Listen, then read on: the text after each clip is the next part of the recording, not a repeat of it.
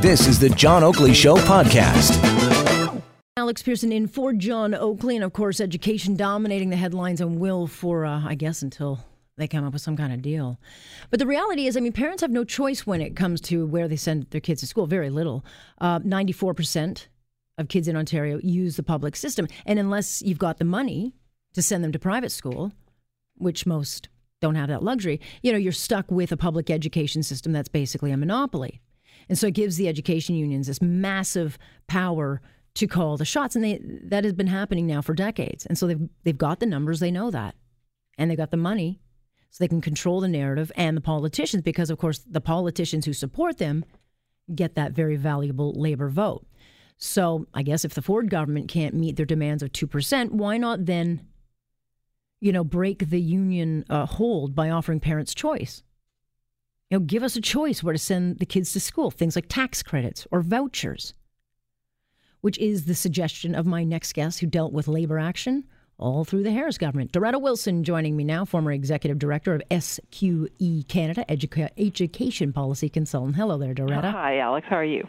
Well, you know, I'm a mother of an elementary kid, uh, wondering if I'm going to be forking out a lot of childcare costs. And I think, uh, you know, I speak for a lot of parents who are worried about when the next big disruption is going to be. But you know, the talking point, it's all about the kids.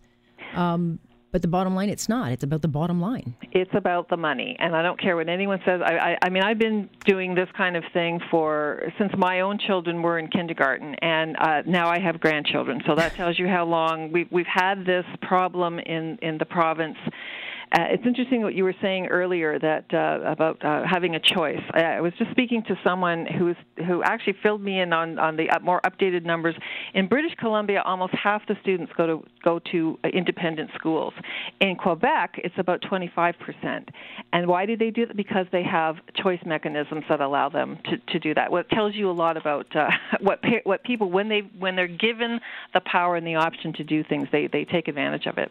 Well, not to mention it would bring back a balance because if all of a sudden the union sees kids leaving school because they're going off to a, a charter school or a private school, uh, and then of course if the board doesn't need as many teachers, that's a loss of union dues. So it's in the union's interest to make sure they keep the numbers of teachers as well as keep uh, you know the salaries high. Absolutely, and that's what this current negotiation is really all about. And I, don't let them fool you. It isn't about the children. It is about maintaining their numbers and all that. You know, because they every teacher pays quite a bit in union dues every year. It's a big chunk of change, and to lose to lose thousands and thousands of that that money is is going to be uh, felt. That's for sure. Yeah, and, and look, uh, we haven't had a disruption for a long time. Certainly not in the last uh, what 15 years. But that was a different government. They worked with the unions and bent over for the unions. Yeah, and they gave them good raises. I mean, in, every every time there was a contract negotiation, every three four years. I mean, they got twelve and a half percent the first time around. They got another twelve and a half percent the second time around. They got a smaller one towards the end with when uh, Kathleen Wynne took over. So they got a, a really good uh, deal back back in those days, and that's part of the reasons why education spending has doubled in, in the same time because most of the cost of education is, is salaries and benefits. It's it's a service industry in a way, if you want to put it in those terms.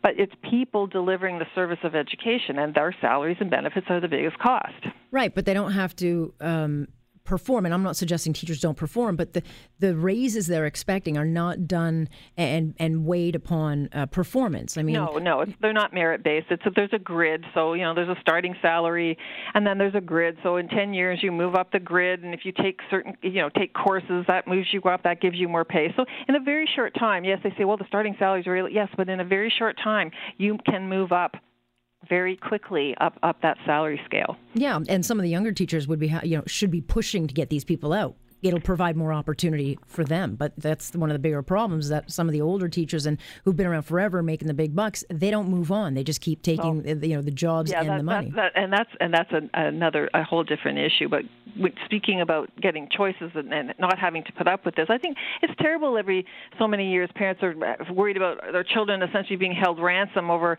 Well, I'm going to have to worry about uh, childcare. What am I going to do on Monday morning if there's a strike? What? H- how do I deal with this? I mean, I can't take time off work. I mean, these are this is a, a real anxiety and a real worry for parents. And it's it, you know, I, I would say enough is enough. Every so often we have to go through this Nobody's serious about bargaining. They use every cliche in the book about this, and I thought this is about this. It, this ends when people take control of the money. And it right now, the unions seem to have control over the money, but it's time to give it back to the people who actually use education. Give it back to the parents.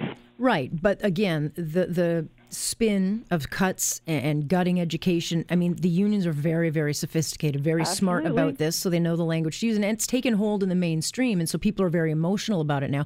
Looking back to those years in the Harris years, because I remember that it was very, I was a lot younger, but it was very, very volatile. Um, when you see back then to what you see now, how has it changed? Um, I think they're they've gotten better at the public relations, like you say, the PR spin at doing that. Parents right away, the knee-jerk reaction is, well, yeah, there, there's going to be one more child in my child's class, and uh, you know, the, the world is going to come to an end. one more kid. You know, this this kind of thing. They they they know how to do that to get the emotional, because it is emotional. It is.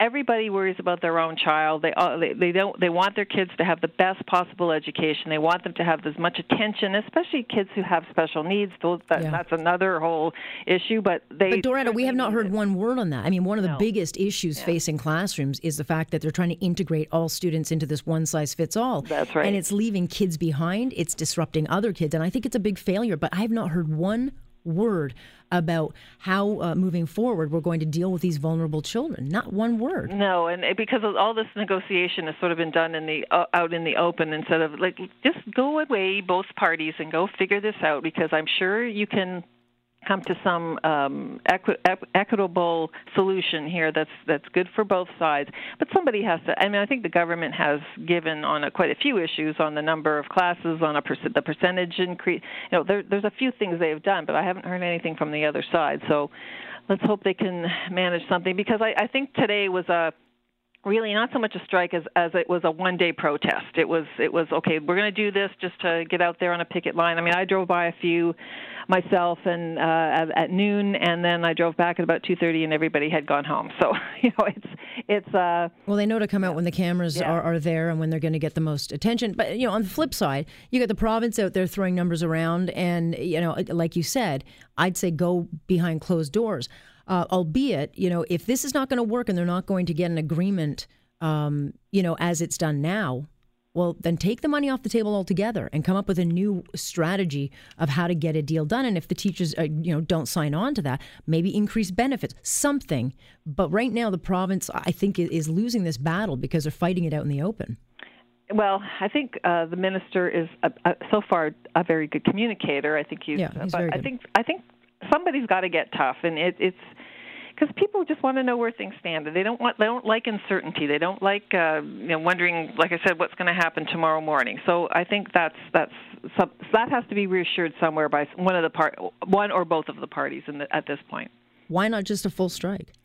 Well, that or lock them out. I mean, uh, school boards have done that in the past. When things don't, when things aren't, don't seem to be pro- progressing. Sometimes you need that extra little thing to spur things along. So if it means I, we might lock you out if you don't start coming to the table and and being serious, well, this is this is what we might have to do. Well, I mean, either that, but the, the minister or Ford himself could say, okay, look, you guys get your raise, but we're giving our vouchers or we're giving tax credits. We're going to change the system that way. I mean, I hope to God, uh, Doretta, they do not buckle on this 2%.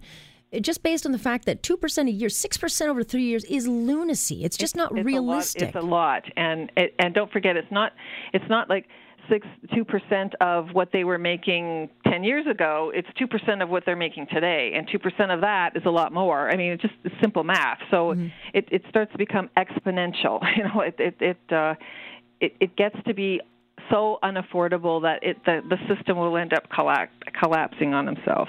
I don't know. I don't know if it will. I mean, because by the time, Doretta, that we see the damage, because what we're doing is basically kicking this down to future generations. I don't know when that point comes.